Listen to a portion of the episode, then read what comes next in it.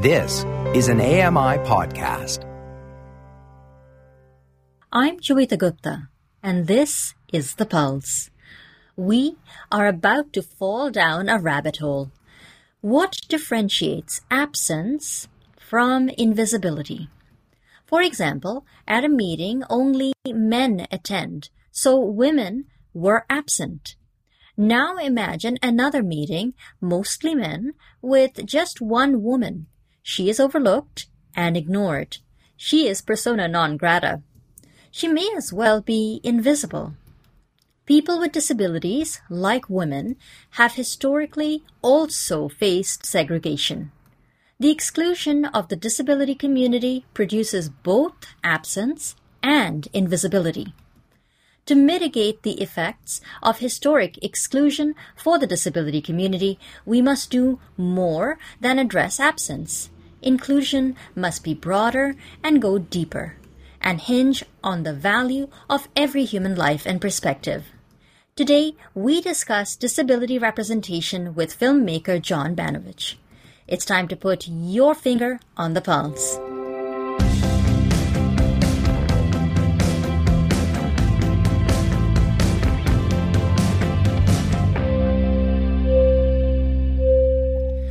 And welcome to The Pulse on AMI Audio. My name is Joeita Gupta. I'm the host of the program and it's wonderful to be with you again. Just a reminder that we are all working from home, as is the rest of the crew at AMI Audio, to bring you our programming while we do our part to practice social distancing during COVID-19. For information and a collection of all of our latest segments dealing with COVID 19, please visit ami.ca forward slash COVID 19. My guest today is John Banovich, an award winning filmmaker and director from Vancouver, BC. John is currently directing a natural history piece in the southeastern corner of Saskatchewan, and I guess he's joining us there on the line to talk about his passion for the industry and its need for inclusion. John, it is such a pleasure to have you on the program. Welcome to the Pulse. Thank you. It's been said elsewhere that to understand and appreciate your passion for inclusion of people with disabilities in the industry, it's really important to understand John Banovich. So tell us a little bit about your journey and how you came to be interested in inclusion for people with disabilities. Well, thank you for asking. I started out actually as an actor, uh, working on a number of series in Vancouver and some back then what we called B films. It was going quite well until I had an encounter with an impaired driver, which changed the course of my career, changed the course of my life. And through that process of recovery, uh, what many refer to as a near death experience, because at one point uh, on that journey I was dead. And through three months in the hospital and another six months in intensive rehab as well as ongoing surgeries, I was able to get back into the industry, but not as an actor. Those doors closed quite quickly. Uh, in fact, phone calls were never returned, meetings were never uh, attended, and I quickly realized that uh, in the early, sorry, the late 90s, there wasn't much demand or need for actors with disabilities. So I refocused my attention and my career on a different path, uh, sort of bouncing from a variety of different positions and settling in the camera department. Mm-hmm. And eventually working my way into the director's chair. But it's been a very difficult road, a very difficult challenge.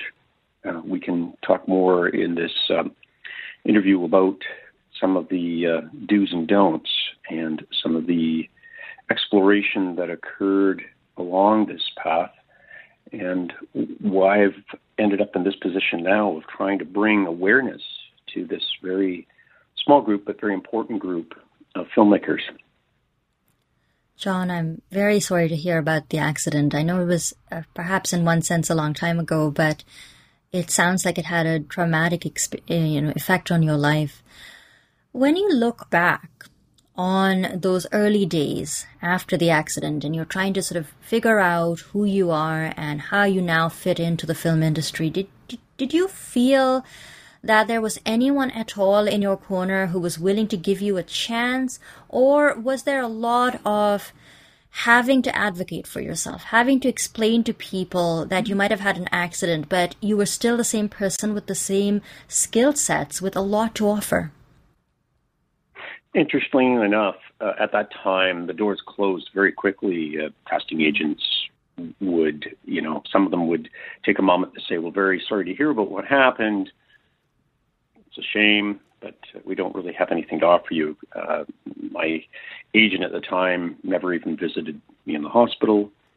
Uh, it was a, a very challenging time because not only at that time am I trying to rebuild my body, rebuild my mind, rebuild my emotions, but I'm trying to find a, a way to generate an income very important, obviously, but I'm also trying to find out what the world has to offer me and what I have to offer the world because it's no longer the same.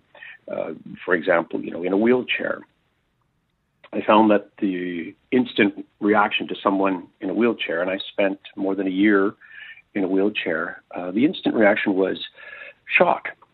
Wow, John, you know that that's uh, that's quite a an amazing thing that's happened to you here. You're in a wheelchair. Wow. Uh, but you know the industry can't accommodate people in, in a wheelchair. Or when I moved to crutches, or when I moved to a cane, you know, it was always the same response, very typical. Uh, we can't accommodate you. There's there's nothing this industry has to offer you. You you know really what it was at the end of the day was a liability. The industry perceived my uh, and not just physical. I should point this out that you know when we talk about disabilities, uh, there are members of both the guild that I belong to and the union I belong to who have mental and psychological disabilities. And what we've all done a very good job of is covering them up, hiding. We're we're in the closet. At, if we you know if you want to use that term, we remain in the closet. We remain hidden, um, and most of them, in fact, all of them, really as far as I'm aware, are very cautious, very careful, very scared that uh, they should ever be revealed, that these disabilities are brought to light, that they'll be relieved from their position. And in fact, uh, some time ago, uh, you know, I suffered uh, an injury on set that was related to my disability, and I was quickly excused with a very standard uh, explanation. And shortly after that, a few days after that, my position, uh, I had been replaced in that exact position, the position I was told that uh, they were going to remove.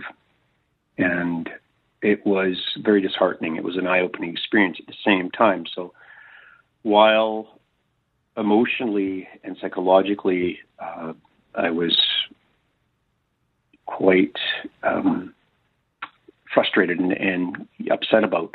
I also took it upon myself to to try to understand why it happened and realized mm-hmm. quickly that uh, the, the industry perceives people with disabilities as liabilities, and that's a big issue. And I'm glad you brought me onto the program to talk about this because what you hinted on there is, is a, a very important element of what filmmakers with disabilities have to offer.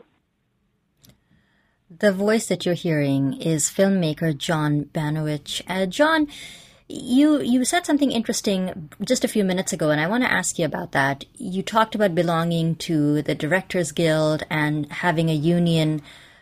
Can you tell us if there has always been an absence or a shortage of people with disabilities in the industry, and is that changing? Or have there always been people with disabilities in the industry, but they've either tried to minimize their disabilities or have just been overlooked or never really been able to establish themselves? What's been going on for those of us who aren't a part of the industry? Well, thank you for asking. Yeah, I am a director with the Directors Guild of Canada. I'm also a director of photography with um, the International Cinematographers Guild, and I'm a full member of the Canadian Society of Cinematographers, uh, all of which I've been members of these guilds and unions for a very long time. And through this process, we've seen changes. In most recent years, uh, there has been strides made to move this uh, particular category, of minorities, forward. I many years ago, before my collision with the impaired driver, I, and even shortly after that, I belonged to a group called Women in Film, uh, Vancouver chapter, and at that time, I felt that there, there was a lot of disparity in the number of women the camera department and uh, the, the it was unbalanced. It, it, you know, there were there were young, talented people who weren't given opportunity. I felt because of their gender, so I got involved in um, that arena, and I worked hard to try to promote a variety uh, of people through the union, through uh, the cinematographers union, and a number of them that I mentored were, were women who have moved on to have very successful careers. And the, the tables turned, and now what we're finding in the industry is that uh, not only are, are women in very uh, various positions throughout the industry, positions that you know were deemed uh, until a couple of decades ago deemed a man's category only, that that's evolved, and we have, for example, at the CBC, I believe that the majority of executive producers are, are women now, uh, which has come a long way from you know, where it's been in the past. And of course, in recent years, uh, we've seen uh, more groups being identified, LGBTQ, for example, uh, group, ethnic groups, um, First Nations groups. They've all been identified, and, and funding has been provided to them through a variety of channels.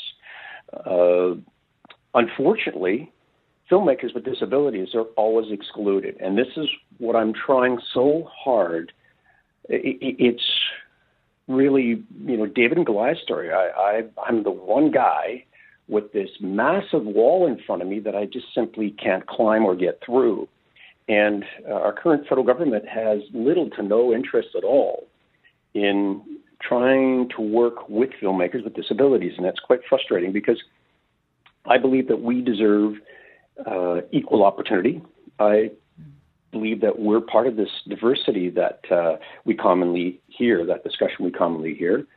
And I believe that uh, if there's going to be what we call true equality for everyone, then we need to be at the table. There needs to be categories created for us, there needs to be funding created for us. We need to have an opportunity for our voice. And more importantly, we need the opportunity to be able to bring to the table unique experiences, experiences that no one else can. To put it another way, one of my opening lines that I like to use when I'm meeting with new uh, production and studio executives is Hi, I'm John Banovich. I'm a very unique and diverse person.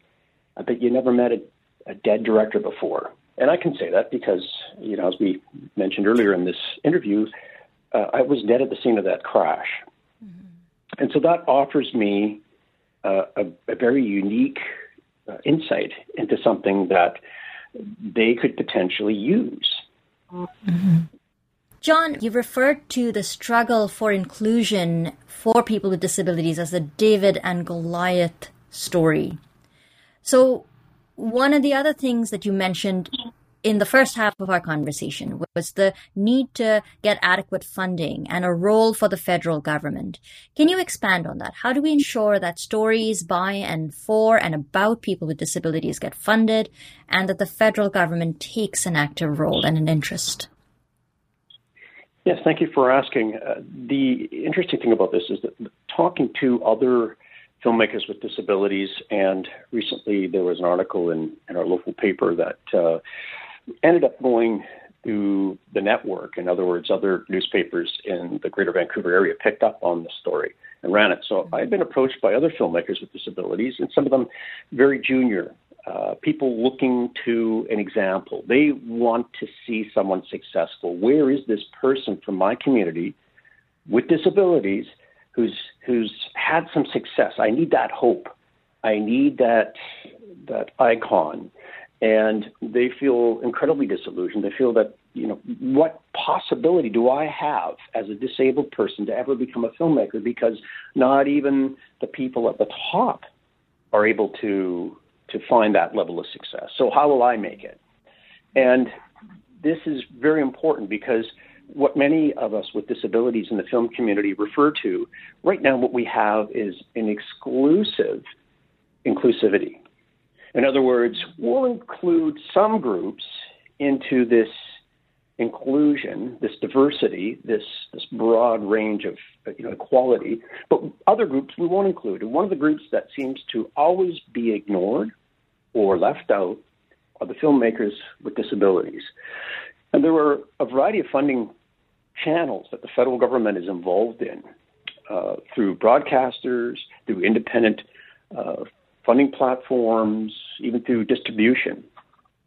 And having applied to a number of them myself over the years, especially in the last year, uh, one definite category that is always missing is filmmakers with disabilities. So we've got categories for women in film, which is great. And we've been working at that for a few decades now, and it's come a long way. We've got categories recently, in most recent years, for LGBTQ, for First Nations, for people with ethnic backgrounds uh, and ethnicity and color.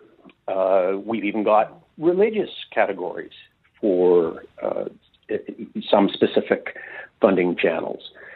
Within the film festival community, even here in Canada, there are no categories.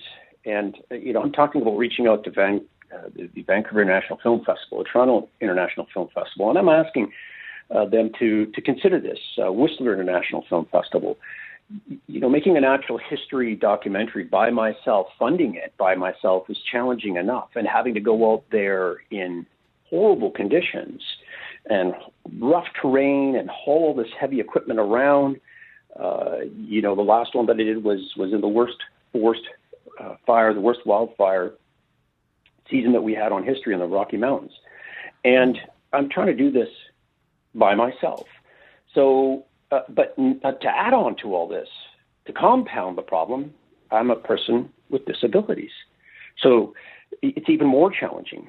Yet I still have to compete with the, the other people who are fully funded, who have access to funding from a variety of channels, who are completely able people. And it creates a massive un- unbalance. And so this is what we're up against as filmmakers with disabilities. And this federal government needs to step up to, to help and to include us, not to leave us out. We need the, the film festivals to create categories for us, as they've done for other minority groups. We need the federal government to create categories within the funding channels and the funding models for us to give us opportunities, equal opportunities. And, and we're not saying, oh, you know, put us above any other minority group. That's not what we're saying. We're saying we want to be at the same level. We want to be at the table. Like, how come we're not even invited? How come there's nothing for us? Absolutely zero. So, so John, let me ask you something because a few minutes ago you mentioned uh, about some of the major film festivals, whether it was the Toronto International Film Festival, the Vancouver International Film Festival. A while back on the program, I was talking to the artistic director of the ReelAbilities Film Festival that takes place in Toronto. Uh, it is compared to TIFF or VIFF, a much smaller festival, but it does have a focus on disability representation and often features work by directors and others with disabilities. One of the interesting things that they've done because of COVID 19 is put the whole festival online with, and have virtual screenings. I guess the reason I'm asking you or relaying all this to you is because I'm so curious about what do you make of it. You've got the smaller festival that's going to great lengths to make their programming accessible and inclusive of people with disabilities. How does that stack up compared to your experience with some of the larger festivals, which I assume have not only broader scope but deeper pockets? Right. Well, and that there becomes the issue. Uh, these larger festivals obviously give filmmakers with disabilities the, the platform to, to get exposure, to accelerate their careers, uh, to meet the right people at the different VOD platforms and broadcasters and distribution companies that hopefully are are going to see value in what they offer. And it's changing. I mean, that's changing. The the the rumor is that some of these VOD platforms now are are considering working with people with disabilities. Unfortunately, that hasn't filtered its way down yet to um, my level and uh, other filmmakers with disabilities. It hasn't worked its way down there yet. Now, I should back up a moment and and, and uh, address and point out that this last film festival year, uh, going through the circuit, there were a number of U.S. film festivals which, for the first time, uh, offered categories for filmmakers with disabilities. In fact, uh, I won an, a couple of awards, well, a few of them, uh, as best director with disabilities. Mm-hmm. And they're smaller film festivals, but it's starting in the U.S. And I'm glad to hear about this festival in Canada that you mentioned. In fact, uh, I'd like to get more information about that. Uh, so not only you know I have it, but I can promote it to other filmmakers with disabilities. But uh, the, the response here in Canada has been, I feel, at least anyways, much slower than in the U.S. and in Europe. They're much quicker to address and create categories uh, for filmmakers with disabilities. So, uh, again, you know, how does this manifest itself? Well, it, it, it's part of it is, is the industry itself as a whole, but also, uh, you know, who, who's leading the industry and, and the funding models. Well, that's our government, and they need to be uh, a willing participant in this.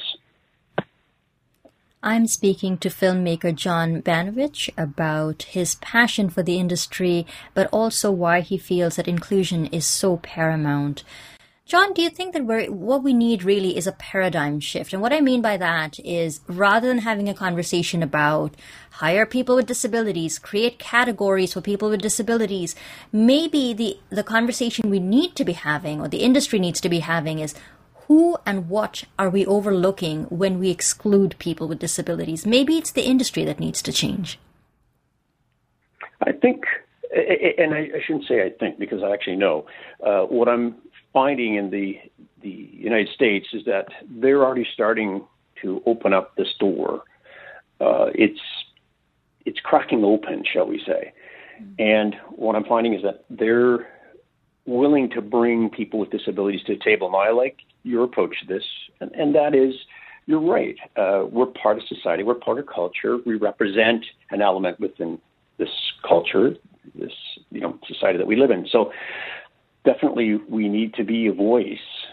Uh, we and we have something to offer. As, as uh, I like to put it, would you hire an actor or a director to act uh, as a disabled person, someone who you know potentially has to go out and do a lot of research, or is it better to hire an actor who is a disabled person and fully understands, has it's very tangible, it's very real. Same for a director. Uh, you know, directors can do research, and absolutely any director can can go and, and research and study, or you can hire a director who already has the experience and very little research is necessary because they're in touch with it, they live it it's tangible, it's real. And this is what I want to bring to light is that the benefit of working with people with disabilities can be cost effective, can be time effective, and, and it is value. And rather than being seen as a liability, let's look at us as value added, as, as assets. Mm-hmm. So, John, with just enough time for one last question, let me hopefully not throw a spanner in the works, but let me ask you something that I've often wondered about myself, which is do you ever worry that when we finally start to see inclusion of people with disabilities in the film industry in a meaningful way, do you ever worry that people will be pigeonholed? If you're an actor with a disability, you'll only ever play, you know, the, the character with a disability. When will we move to a stage where disability becomes normal? Great question. Uh, I think we've got a long way to go before we get there, though. I think, first of all, we have to be given the opportunity, and we're not there yet. We're not there where we're given these opportunities. We're not there where we're recognized. We're not there where there's even a funding model. So, how do we even start? That question is important, but that, that's the next step. We've got to get to step one, and we're not there yet. Mm-hmm. John, it's been a real pleasure getting to speak to you. I'm so glad we had a chance to discuss your passion about and, you know your lifetime, your life's work in the industry. Thank you so much for speaking to the Pulse today. It's my pleasure. Thank you for having me. That was John Banovich, who is a Vancouver based filmmaker and director with a disability. If you missed any of my conversation with John, you can find our podcast on your favorite podcast platforms. You can also check out previous episodes of The Pulse. I want to say that I think the phrase nothing about us without us comes to mind. Because when we parse the difference between an absence of a community versus its invisibility or erasure, there are so many forces at work. But underlying the absence or erasure of people with disabilities is a lack of value assigned to our lives, our perspectives, and what we can offer, not just the film industry. I think that the conversation I've just had is in fact broadly applicable across the board to a number of situations and professions what I think needs to happen specifically in the film industry because so much of how we relate to ourselves and each other and understand difference is mediated by the film industry. I've talked about that previously. What I think needs to happen specifically in the film industry is we need to really embark on a social movement to try and introduce authentic and celebratory inclusion. I loved what John had to say about included inclusive exclusion where you still have some groups at the table but others seem to be conspicuously missing. So John has given me a lot to think about and I hope he's given you a lot to think about you can head on over to ami.ca forward slash on the pulse. That's the show blog. And I'll have a couple of additional thoughts after my conversation with John has had time to settle in. I'd like to thank John Banovich for being my guest on the program today. The Pulse is produced by Andrika Delanarol. Sam Robinson is our technical producer. Andy Frank is the manager of AMI Audio, with special thanks to Paula Deneen, technical supervisor. If you'd like to give us feedback, we would love to hear from you. Write us on Twitter at AMI Audio and use the hashtag Pulse AMI, or you can send us an email, write to feedback at ami.ca. We'd love to hear from you. Thanks a lot for listening to The Pulse on AMI Audio. Have a wonderful rest of your day.